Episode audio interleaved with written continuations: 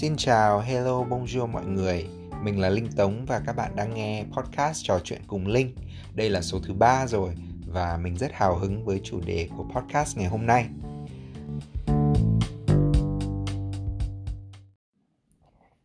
Không biết mọi người thì thế nào chứ mình nghĩ trong số chúng ta thì kiểu gì cũng sẽ quen một người bạn học này, hoặc là thậm chí anh chị em trong gia đình, rồi họ hàng thân thiết, hoặc người thân, người quen, hàng xóm láng giềng, rồi bạn của bạn. Tóm lại là trong số 500 anh em mà các bạn quen ấy, kiểu gì cũng sẽ có một hoặc một vài người học về ngành tài chính kế toán và làm việc trong ngân hàng. Nhưng mà cái lĩnh vực ngân hàng nói chung ấy thì thật sự là nó rất bao la rộng lớn. Chúng ta hoàn toàn không biết rằng là làm trong ngân hàng thì công việc hàng ngày như thế nào này, rồi vị trí gì, hạng mục gì, rồi có những cái chuyện gì vui để mà chia sẻ được không. Chính vì thế mà bản thân mình có quen một người bạn rất thân được hơn 10 năm nay rồi, và bạn ý đã làm rất nhiều vị trí trong ngân hàng. Và thực tế là bạn ý đã làm trong 2 trên tổng số 5 ngân hàng lớn nhất tại Canada. Chính vì thế mà mình đã mời được bạn Phoebe hôm nay đến chia sẻ cái chuyện gọi là chém gió về ngành ngân hàng cho chúng ta cùng được hiểu rõ thêm nhé. Và sau đây là xin một bài nhạc hoành tráng chào mừng bạn Phoebe đến với Trò Chuyện Cùng Linh.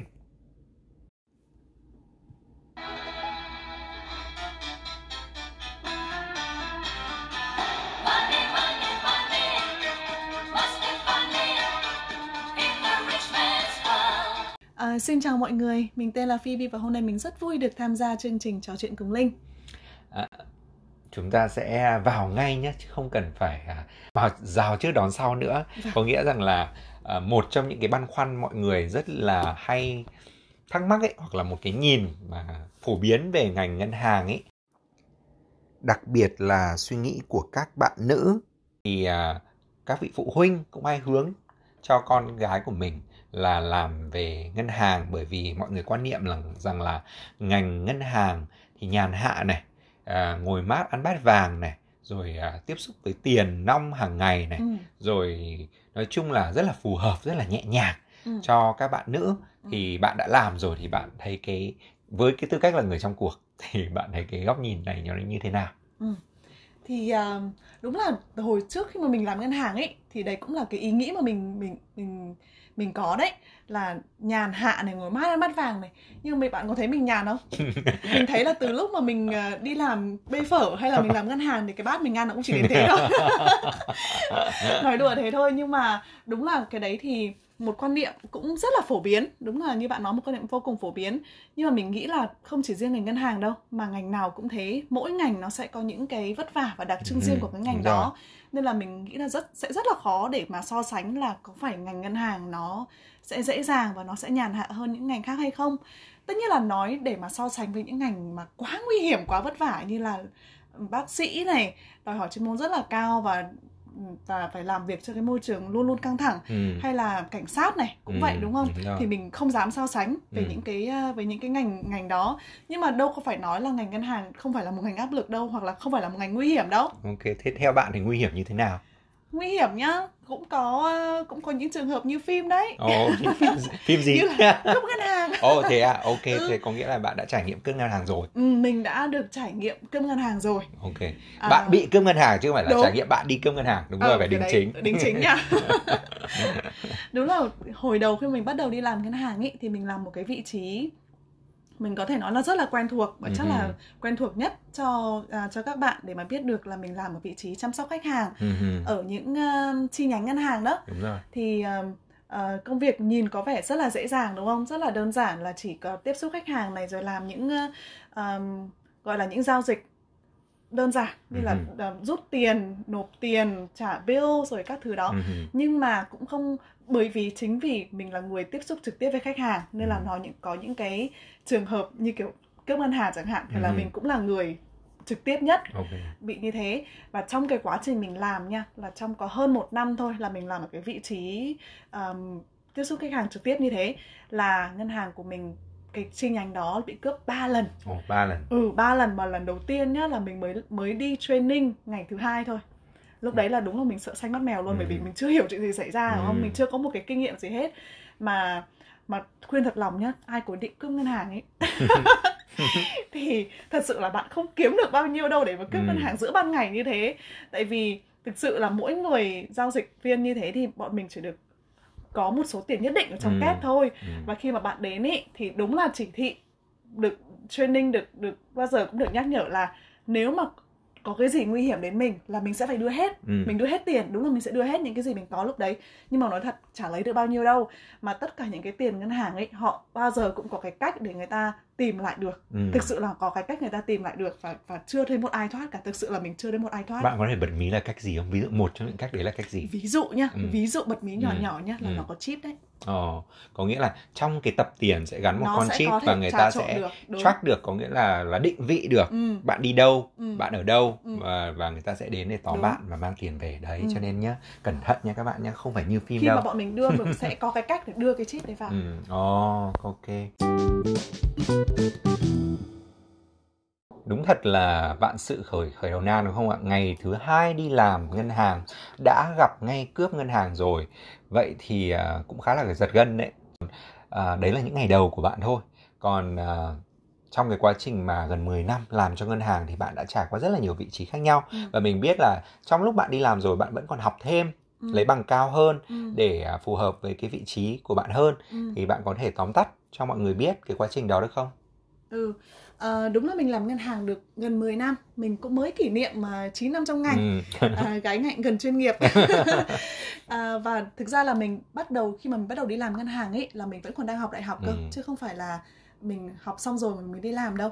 Là bắt đầu từ năm thứ 3 đại học là mình được nhận vào làm toàn thời gian cho ngân hàng mà cái vị trí mình vừa nói đó, là chăm sóc khách hàng trực tiếp. Rồi trong cái quá trình làm như thế rồi mình cũng có làm qua một số vị trí khác ở trong chi nhánh nữa. Nghĩa là trước đầu là mình giao dịch trực tiếp này, xong rồi về sau mình làm tư vấn tài chính được một thời gian, rồi sau đó thì mình mới chuyển ra khỏi cái chi nhánh ngân hàng đó. Rồi mình chuyển ra một ngân hàng khác và mình lên được cái trung tâm đầu não là head office, và làm một, cũng qua được 3-4 vị trí rồi. Thì đúng là trong cái quá trình đấy nó cái vị trí nào nó cũng rất là khác nhau, và cũng nó rất là mênh mông. Đúng là đến khi mà trước khi mình đi bắt đầu vào làm ngân hàng ấy, mình cũng chỉ có một số khái niệm nhất định là những vị trí nào là nó làm ngân hàng, là mình chỉ nghĩ được một số vị trí nhất định thôi. Và mình nghĩ là chung thì ai cũng có những cái suy nghĩ rất là chung như thế, bởi vì thực sự là khi mà mình nói là mình làm ngân hàng ấy, tất cả bạn bè hay là người quen hay là có cái gì lúc nào cũng gọi điện hoặc là nhắn tin cho mình hỏi là ôi bạn ơi, em ơi, bây giờ cần mua nhà, cần mua xe, muốn mượn tiền như thế này đó. Thì lúc nào cũng mặc định luôn là mình sẽ làm về những cái như thế. Cái đấy là rất là phổ biến mà mình thấy. Nhưng mà thực ra trong ngân hàng á, nó bao la rộng lớn lắm các bạn ạ. Bạn tưởng tượng đi, một ngân hàng có vài chục ngàn nhân viên. Bạn làm luật sư bạn cũng có thể làm ngân hàng, bạn làm về marketing bạn cũng có thể làm ngân hàng, bạn làm kỹ sư cũng có thể làm ngân hàng, bạn làm về IT cũng có thể làm ngân hàng, làm HR cũng làm được ngân hàng, đúng không? Nghĩa là nó là một cái tổ chức rất là lớn để mà không phải là chỉ có những người học tài chính ra mới về làm ngân hàng.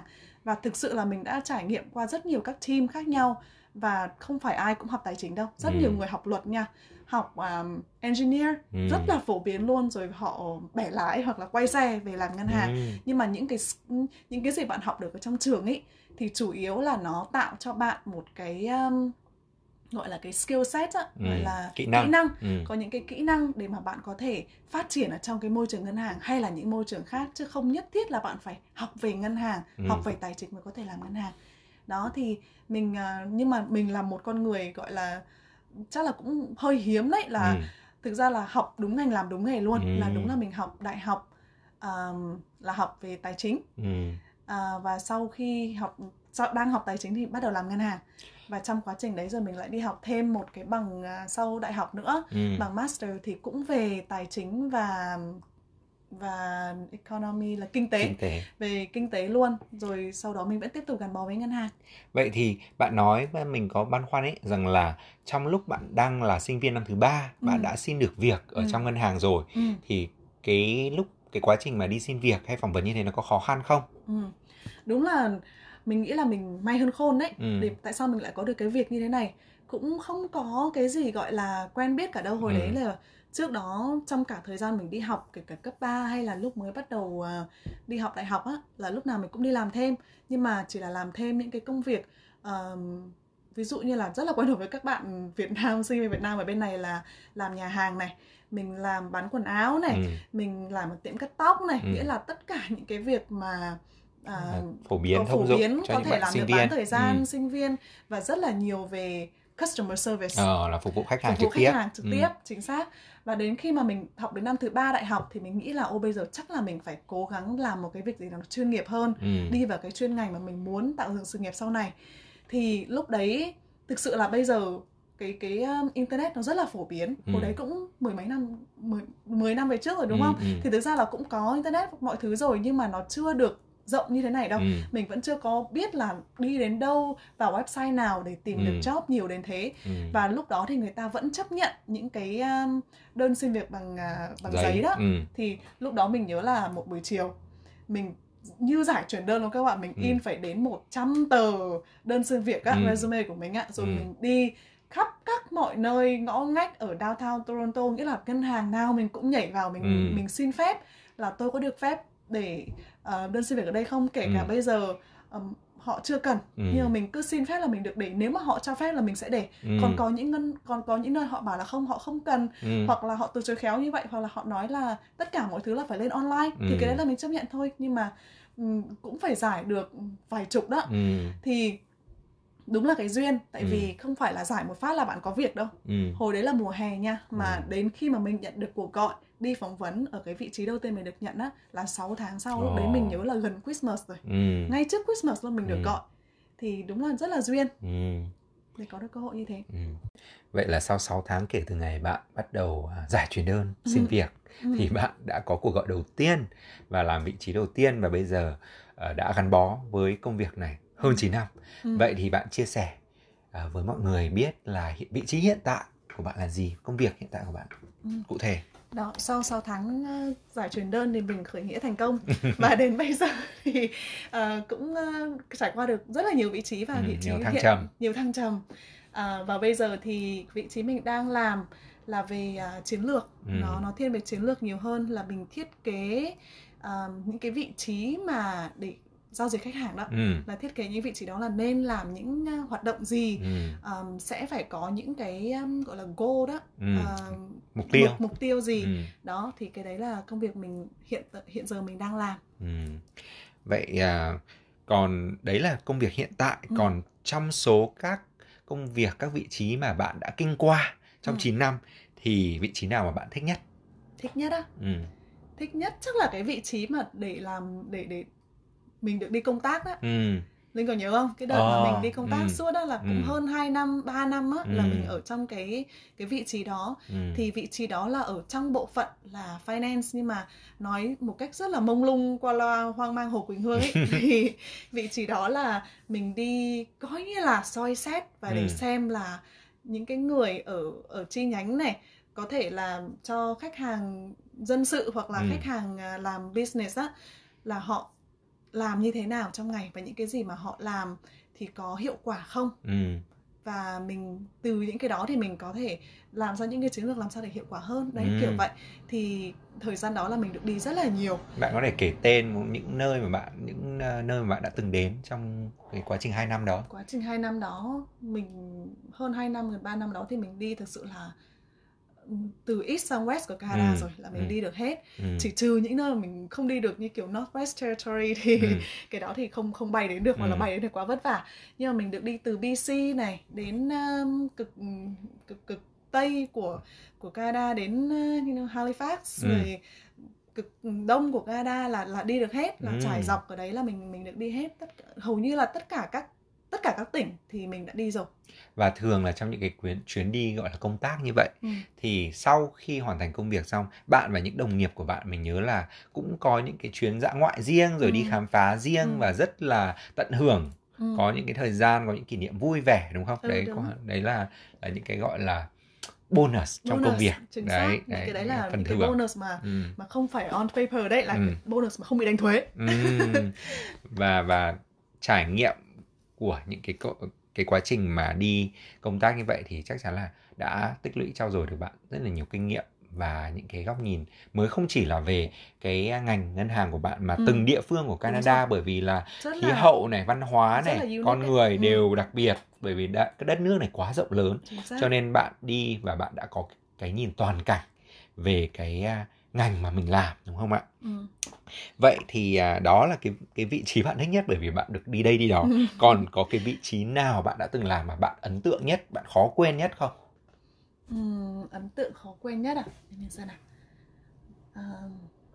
Làm giao dịch viên thì nghề mạo hiểm này thì cũng có cái giật gân, cũng có những cái vui khác nhau, nhưng mà chắc là để mà ấn tượng nhất, mà chắc là đọng lại cho mình nhiều cảm xúc nhất là hồi mà mình làm tư vấn tài chính, là cũng chăm sóc khách hàng trực tiếp đó, là financial advisor. Financial advisor, đúng rồi. Financial advisor là cũng làm việc ở branch luôn đó, ở những cái chi nhánh đó.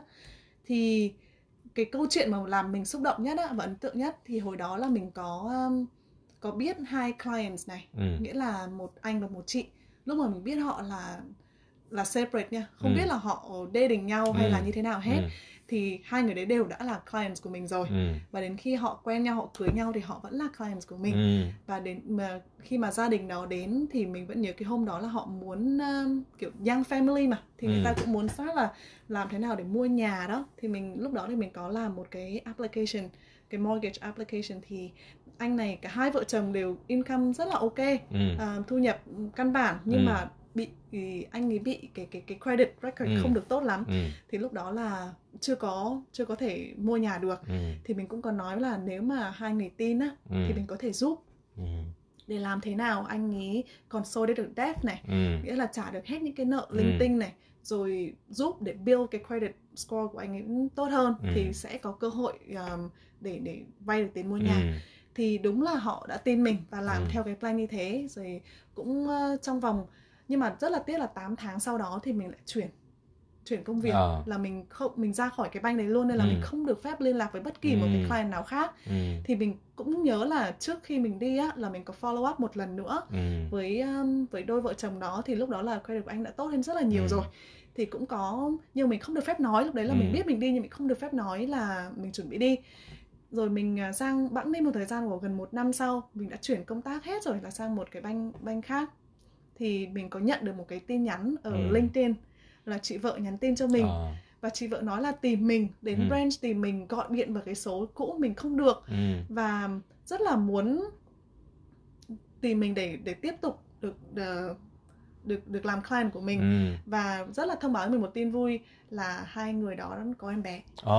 Thì lúc mà gửi ảnh cho mình thì có gửi ảnh gia đình luôn, rất là hạnh phúc, và em bé rất là dễ thương. Và cảm ơn mình rất là nhiều, bởi vì như thế là bây giờ anh ấy đã apply được mortgage và hai người mua nhà. Thì cái đấy là mình làm mình rất là vui. Những cái đúng là cái lúc mà vị trí đó là không được nhiều tiền đâu.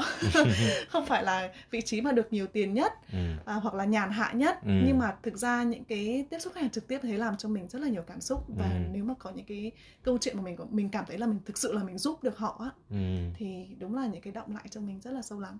Có nghĩa rằng là vị trí trong nhà băng như bạn nói, nó quá là bao la rộng lớn, trực tiếp làm việc với cả nhân viên bên trong ngân hàng, rồi trực tiếp làm việc với cả những khách hàng bên ngoài, rồi khi mà chuyển công tác các thứ thì lại có những cái xáo trộn và không được liên lạc với những khách hàng cũ. Nhưng mà vì cái sự tận tâm với nghề của mình mà họ vẫn tìm đến mình và thể hiện cái lòng biết ơn, cái sự trân trọng với những gì mà bạn đã giúp đỡ họ. Và đây là một cái câu chuyện mà mình nghĩ rằng là nó sẽ khiến mọi người có một cái nhìn sâu hơn về ngành ngân hàng. Có nghĩa là mình không chỉ có những con số, mình đúng không rồi. Chỉ là khô khan, đúng không? Mà có cả cái tình người ở trong đấy, có những cái sự linh động nhất định, và sẽ xây dựng được những cái mối quan hệ mà nó lâu bền, sâu sắc và rất là mang tính nhân văn. Bởi vì chính bạn đã góp phần xây dựng một cái tổ ấm cho một đôi vợ chồng trẻ để họ có những cái bước cơ bản nhất, nền tảng cơ bản nhất để phát triển, không chỉ cho họ mà cho cả con cái họ, cho cái thế hệ tiếp theo. Cho nên đây là một câu chuyện rất là ấm lòng, giản dị nhưng mà vô cùng sâu sắc. Xin cảm ơn bạn. Đấy, bạn thấy không, ngân hàng là cũng có tâm lắm đấy. Chứ không phải là tiền lúc nào cũng bạc mà nhà băng lúc nào cũng lạnh đâu. Ôi dồi ôi, rất đắt, rất đắt. Đúng thật là như vậy. Bởi vì những cái quyết định về tài chính ý, như là mua nhà này, rồi đầu tư quỹ học cho con đi học, đúng không? Rồi mua bảo hiểm hay là đầu tư về doanh nghiệp, mở một cái business các thứ, thì nó là những cái quyết định rất là lớn của mỗi một cuộc đời con người. Cho nên là nếu mà không có cái sự có tâm ở trong đấy, có cái sự gọi là nhạy cảm, tinh tế và sắc bén trong nắm bắt được cái nhu cầu người ta, thì không thể nào mà phục vụ được một cách tận tâm, tận tụy và đến nơi đến chốn. Thì mình có một cái suy nghĩ như này, mình quan sát và nhận thấy rằng là cái thế hệ ngày nay và cái thời thế ngày nay ấy, thì rất nhiều ngành nghề, công việc đang bị ảnh hưởng mạnh mẽ bởi công nghệ và trí tuệ nhân tạo hay là máy móc dần dần thay thế con người. Và những cái công việc mà nó phổ biến manual như là ngân hàng ấy, thì là những cái ngành mà đầu tiên sẽ bị ảnh hưởng. Vậy với con mắt của người trong nghề thì bạn thấy là có đúng thế không? Thực ra cái suy nghĩ của bạn mình nghĩ là cũng là một cái suy nghĩ chung cho rất là nhiều người, và đặc biệt là những bạn trẻ bây giờ, bởi vì các bạn rất là giỏi công nghệ, đúng không? Kể cả bản thân mình đi, mình cũng là một người trẻ, nói chung là 10 năm trước khi mình bắt đầu bước chân vào ngân hàng, mình cũng luôn luôn có ý nghĩa câu hỏi trong đầu là tại sao nhiều người phải đến chi nhánh để giao dịch như thế? Bởi vì bạn có thể làm online, đúng không? Bạn có thể ra ATM machine, nó rất là sẵn và phục vụ 24/7. Nhưng mà tại sao đến khi mà mình làm cái vị trí giao dịch ngân hàng trực tiếp á, mình mới lúc đấy là thực sự là sốc, là ngỡ ngàng là ôi tại sao mình lại có nhiều khách hàng đến gặp mình trực tiếp đến như thế? Và đúng như bạn nói đấy, có những cái giao dịch mình có thể làm rất là nhanh gọn với máy móc, nhưng có những cái nó rất là cần cái yếu tố con người ở trong đấy. Có những thứ người ta có thể rất là đơn giản, ok rút tiền $20 hay là $40 ra machine rất là dễ, đúng không? Nhưng khi bạn có bất kỳ một cái khúc mắc gì, bạn thử đi, bạn thử nói chuyện với cái machine, hoặc là kể cả bạn gọi cho tổng đài đi, để mà đến được một con người nó cũng qua rất là nhiều bước. Nên là mình nghĩ là những cái lúc đó khách hàng cần nhất là cái sự lắng nghe và thông cảm, thì lúc nào họ cũng sẽ luôn luôn chọn là được nói chuyện một người trực tiếp. Nhưng mà đúng là chúng ta lúc nào cũng phải nghĩ đến việc đi lên, đúng không? Và đi lên trời thì hiện tại bây giờ là dùng công nghệ và dùng những cái trí tuệ nhân tạo này, dùng data analysis để mà phục vụ những cái mục đích đó. Nhưng mà cuối cùng cũng là gì? Bởi vì mình là một người đã từng làm ở vị trí gọi là entry level đấy, là chăm sóc khách hàng trực tiếp, và rất có thể bị thay thế bởi cái công nghệ mới như thế, là có thể làm online banking này, bây giờ rất là nhiều thứ bạn có thể làm online. Bởi vì là máy móc thì mang lại sự chuẩn xác, đúng không? Rất là chuẩn xác và nhanh. Đúng rồi. Nhưng mà mình cũng làm ở những cái vị trí mà mình tạo gọi là chiến lược cho những cái người như thế, thì mình đã thấy được là tại sao đến giờ này tất cả nhà băng người ta vẫn duy trì cả ngàn những cái chi nhánh như vậy. Bởi vì thứ nhất là cái thế hệ khách hàng. Thế hệ khách hàng bây giờ không phải ai cũng là giỏi công nghệ, đúng không? Bây giờ bạn nghĩ đi, thế hệ ông bà bố mẹ mình vẫn sử dụng ngân hàng, và bạn không thể expect họ, bạn không thể nói là mong muốn hoặc là áp đặt họ là bây giờ bạn không được phép đến gặp một người trực tiếp, bạn phải làm việc với máy, bởi vì bây giờ đấy là cái thời đại bây giờ, đúng không? Bạn không thể expect như thế được. Cái thứ hai nữa là dù gì thì gì, kể cả bạn có giỏi technology đến đâu, nhưng mà sự hiểu giữa người với người nó không thể thay thế được, đúng không? Như là câu chuyện mình vừa kể chẳng hạn, làm sao bạn có thể có những cái connection như thế với cả nếu mà bạn chỉ apply, kể cả bạn apply được mortgage bằng online mà, đúng không? Có những cái bạn không phải đến gặp một người luôn, nhưng mà người ta sẽ không hiểu được cái hoàn cảnh của bạn một cách chính xác nhất và thấu hiểu nhất, thấu đáo nhất. Cái thứ ba nữa là mình nghĩ tất cả, kể cả có tiên tiến đến đâu, công nghệ cũng chỉ là để phục vụ con người thôi, chứ không bao giờ có thể thay thế con người. Đúng là bây giờ sẽ có rất là nhiều những cái gọi là chương trình đó, là giúp nghiên cứu client data, nghĩa là người ta sẽ tìm được là nhóm người này người ta sẽ cần cái gì, người ta sẽ muốn cái gì, và để từ đó mình đánh vào cái tâm lý của người ta tốt hơn. Thì những cái đấy máy móc làm rất là giỏi. Nhưng mà cái máy móc làm gì? Chỉ để cho con người cuối cùng con người vẫn phải là những yếu tố cuối cùng để mà xem xét là mình có nên làm những cái này hay không, và nên, tại sao không nên, và sẽ làm như thế nào thì vẫn là con người quyết định. Thế nên là mình nghĩ đúng là cái phát triển theo hướng công nghệ hóa là rất tốt, nhưng mà nó cũng chỉ được đến được một mức độ nào đó thôi, và nó sẽ không bao giờ có thể hoàn toàn thay thế được con người ở trong bất kỳ một job nào, và kể cả ngân hàng. Đúng vậy, suy cho cùng là tất cả các công nghệ rồi những khoa học kỹ thuật tiên tiến thì đều là tạo nên những sự tiện ích và tiết kiệm được thời gian cho con người, nhưng mà quyết định cuối cùng vẫn là phải là yếu tố của con người sẽ là đưa ra những cái quyết định chủ chốt và kết thúc sử dụng bằng cách nào những cái dữ liệu mà công nghệ đã mang lại.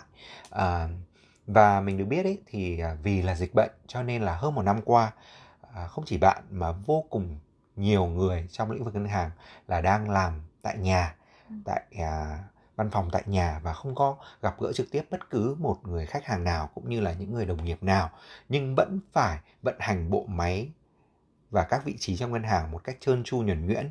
Thì công nghệ đã góp phần làm điều đó trở nên dễ dàng, bởi vì hàng ngày bạn có thể gặp gỡ được trên mạng, đúng không? Thì nhưng mà ngoài ra thì cũng còn những cái khó khăn và những cái hạn chế nữa. Và sau dịch bệnh này thì nhiều người nói là kể cả có hết dịch bệnh thì nhiều ngân hàng vẫn quyết định là sẽ tiếp tục cho nhân viên ở nhiều vị trí làm ở nhà. Thì bạn là người trải nghiệm trực tiếp nhất về việc là làm cả ở trong văn phòng lẫn làm ở nhà rồi, thì bạn có suy nghĩ gì và bạn có cái dự đoán gì về cái định hướng này? Đúng là bây giờ cái vấn đề về sau hết dịch bệnh thì sẽ như thế nào? Người ta bây giờ đang có cái rất là hot topic đó, là future work, nghĩa là về sau người ta sẽ làm việc như thế nào, đúng không?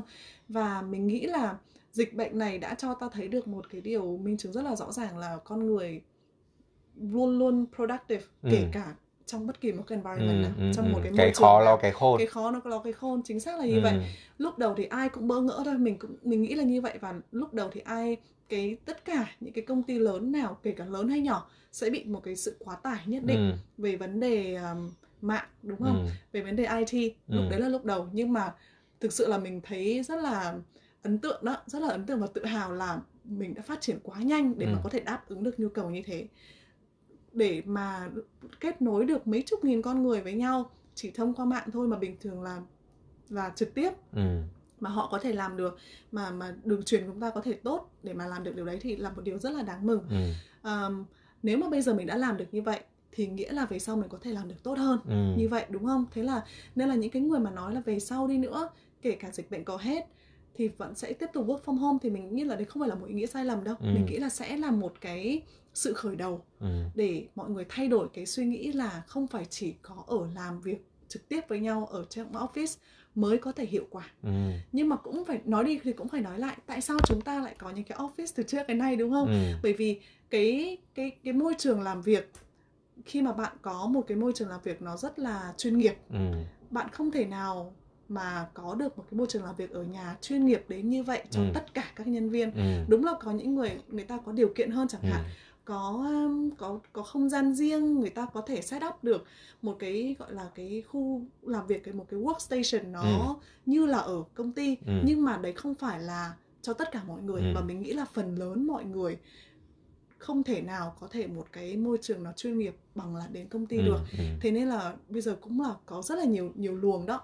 Nhiều người thì bảo là không muốn đi làm ở office nữa, bởi vì đúng là làm ở nhà thì bạn nhìn một cái đã thấy được cái tiện ích hơn này, bạn save được rất là nhiều thời gian, đúng không? Đi lại.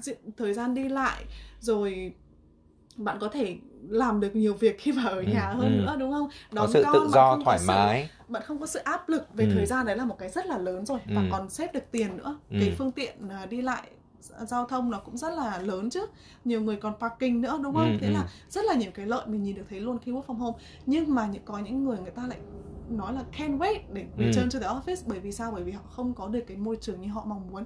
những cái người mà có nhiều người ở chung nhà chẳng hạn, vợ chồng cùng work from home mà không có đủ không gian, hoặc là có những người có những con nhỏ, kể cả như mình thôi, mình không có con, mình không có ở với ai, nhưng mà mình có thú nuôi, mà kể cả có thú nuôi nha, nhiều khi nó cũng rất là mất tập trung, đúng rồi, đúng không? Khi mà mình phân tâm, rất là phân tâm, thế nên là nhiều khi mình cũng muốn là ôi mình bây giờ mình thực sự là mình chỉ muốn kết thúc cái work from home để mình được vào office mình làm một ngày, thì mình nghĩ là mình sẽ hiệu quả hơn rất nhiều. Nhưng mà đúng là bây giờ nó là một cái gọi là một cái sự tranh luận, hoặc là một cái luồng suy nghĩ mới để mọi người có thể làm thế nào cân bằng được giữa cái việc làm được tiện ích của work from home và làm thế nào để có thể vẫn giữ được cái môi trường làm việc chuyên nghiệp và hiệu quả khi mà trong office. Thì kể cả về sau đi nữa thì theo ý kiến cá nhân của mình là nó sẽ dung hòa giữa hai cái đấy, chứ là không phải là chỉ work from home hoặc là chỉ work in office đâu, mà tùy vào những cái vị trí của bạn làm nữa. Nếu bạn có cần thiết thực sự để mà cần một môi trường ở office làm hay không, hoặc là bạn có thể làm công việc của bạn work from home được, thì cái đấy là sẽ không có một cái mẫu số chung cho tất cả các vị trí, kể cả ngân hàng hay là không phải là ngành ngân hàng. Nhưng mà mình sẽ nghĩ là kể cả vị trí nào nó sẽ có một cái sự dung hòa giữa thời gian ở trong office và thời gian ở nhà. Ok, câu trả lời của bạn rất là đa chiều và rất là sâu và rất là cụ thể. Và qua câu trả lời đó thì mình cũng hiểu được là bạn sẽ nằm trong team là work in the office, có nghĩa là bạn thích. Mình sẽ là chọn nửa nửa đấy, bởi vì thực sự là mình không phải là người có thể dậy sớm ấy.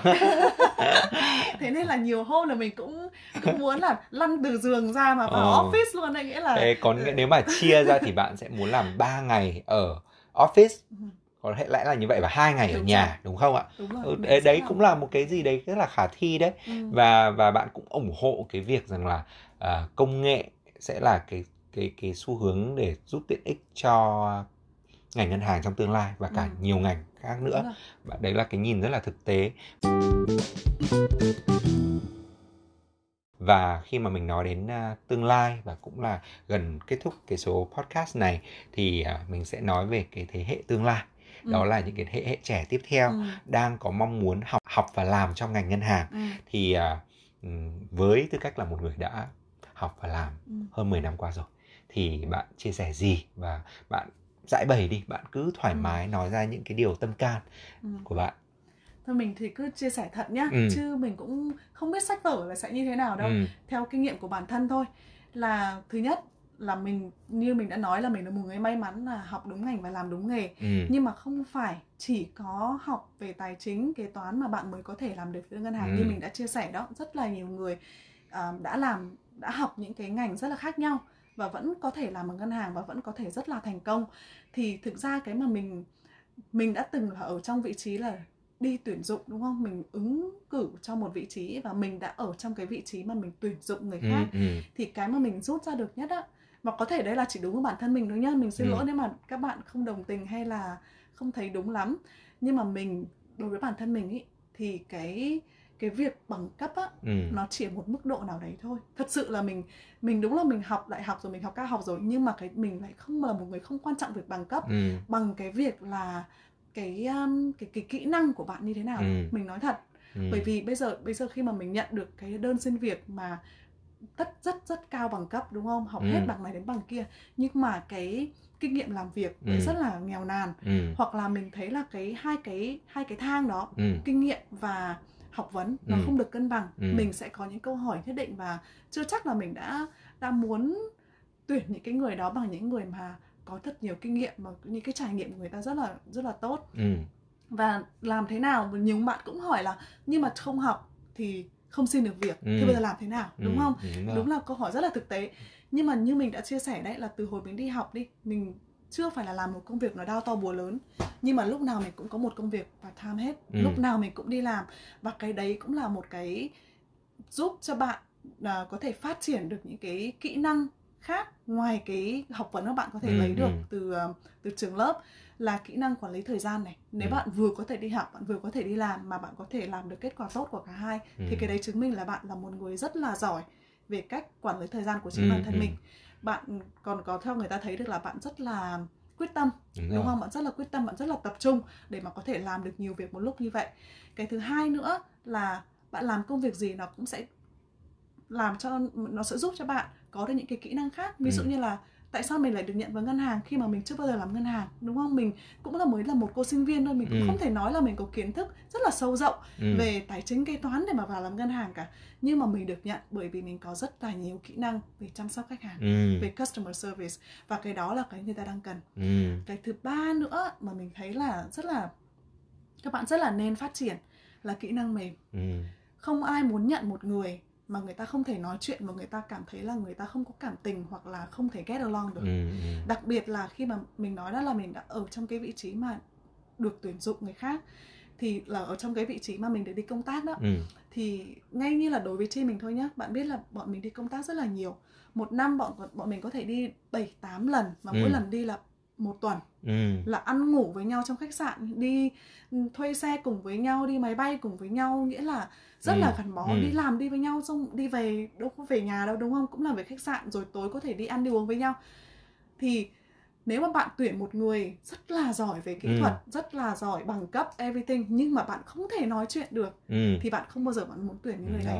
Thế nên là những cái cuộc phỏng vấn của mình á, nó đi rất là sâu về, không phải là nói cho tôi biết bạn giải quyết, bạn làm một cái analysis như thế nào, bạn như làm bài toán này như thế nào, sẽ không bao giờ có những cái đấy. Mà sẽ tại sao người ta lại có rất là nhiều situation question, bởi vì người ta muốn xem là cái cách xử lý của mình như thế nào, cái thái độ của mình như thế nào, gọi là đối nhân xử thế. Chính xác, cái đối nhân xử thế đấy là nó rất quan trọng. Và mình cũng có một lời khuyên nữa là các bạn cứ đi làm đi, làm cái gì cũng được, sẽ rất là giúp ích cho các bạn sau này.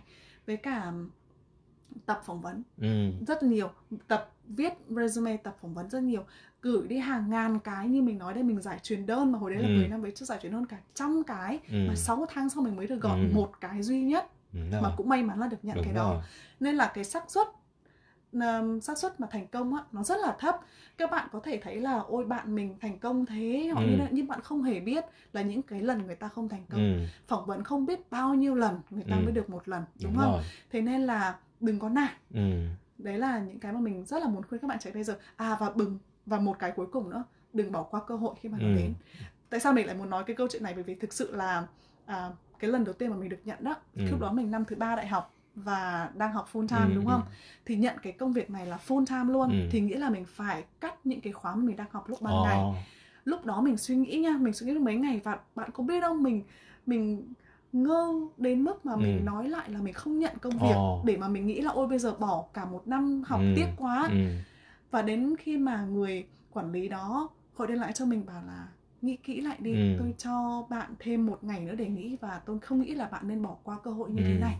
Thì mình thật sự là vô cùng biết ơn cái lời khuyên đó, bởi vì nếu mà không bắt đầu từ lúc đó thì mình không nghĩ là mình được như bây giờ. Thế nên là đừng bỏ qua những cơ hội dù là nhỏ nhặt nhất, bởi vì lúc đấy mình chỉ nghĩ là ôi một cái đấy là gọi là nhân viên quèn nhất ở trong nhà băng ở đây, đúng không? Nhưng mà đấy là bước đệm và những bước đi đầu tiên cho bạn để tiến vào một cái sự nghiệp nó chuyên nghiệp hơn. Thì đừng có bỏ qua cơ hội khi mà nó đến. Trời ơi, không biết là các bạn như thế nào, chứ ngồi ở trong phòng thu bây giờ ấy, cái không khí nó rất là, phải nói là gì nhỉ, đầy năng lượng tích cực, và cái sự nhiệt tình, cái nhiệt huyết của bạn Phoebe, có lẽ là bạn đã, các thính giả cũng cảm nhận được qua giọng nói của bạn. Và vô cùng cảm ơn những chia sẻ rất thật, rất đầy tình cảm, tâm can, gọi là dốc lòng ra để mà nói đối với mọi người mà quan tâm đến ngành ngân hàng, để cho các vị phụ huynh cũng hiểu hơn cụ thể, chính xác và sâu hơn, đa diện hơn về ngành làm việc này, đúng không? Không phải là nhàn hạ, hay không phải là dễ dàng, hay không phải là ổn định, mà để đạt được những cái điều đó thì cũng có những cái cạnh tranh, cũng có những cái mà mình phải cố gắng và phải tập trung rất nhiều. Đây sẽ không phải là số đầu tiên mà chúng ta có Phoebe là khách mời đâu các bạn ạ. Bởi vì như mình đã nói là bạn Phoebe đã chơi với mình rất lâu, và chúng mình cũng có nhiều cái trải nghiệm với nhau. Và sẽ còn những số podcast tiếp theo bàn về những lĩnh vực trời ơi đất hỡi, coi như là trên trời dưới biển luôn. Cho nên sẽ cũng đây là một số rất là nghiêm túc và một số mang tính chất rất là chuyên nghiệp bởi vì nói về một cái ngành nghề rất là cụ thể. Nhưng mà có những số khác chúng ta sẽ nói chuyện xàm xí hơn, vui vẻ hơn, thả lỏng, thư giãn hơn. Quay xe. Đúng rồi. Cho nên là đừng bất ngờ nếu một coi như là một người làm những ngân hàng đang rất là chuyên nghiệp thế này lại bỗng chốc trở thành một Quỳnh búp bê ở số sau nhé, bởi vì tên của Phoebe tên của Phoebe tiếng Việt là Quỳnh các bạn ạ. Và thôi, chúng ta nói chuyện khá là rông dài rồi, và hôm nay thật sự rất vui. Và bạn có lời nhắn nhủ nào cuối cùng nữa không, lời chào với các bạn thính giả? Thì mình cũng rất là vui đấy, mình nói là hôm nay được thực sự là trải lòng và tâm sự với Linh đấy, bởi vì đúng là chơi với nhau 10 năm rồi nhưng mà chưa bao giờ bọn mình nói chuyện một cách nghiêm túc về ngành nghề này đâu. Mình nghĩ là trước cuộc nói chuyện này Linh là mông lung lắm về cái ngành mà mình làm, lúc nào cũng biết là ngân hàng thôi, nên là mình rất vui, là rất là mong là những cái trải nghiệm, những cái chia sẻ của mình hôm nay có thể giúp ích được một phần nào đó cho những bạn quan tâm. Và may mắn hơn nữa là có thể truyền được cảm hứng cho các bạn, không chỉ riêng về ngành ngân hàng mà có thể là về định hướng nghề nghiệp hoặc là quá trình học tập, quá trình xin việc như thế nào, thì mong là nó sẽ giúp ích các bạn. Bây giờ thì xin chào và hẹn gặp lại. Bye bye. Bye bye.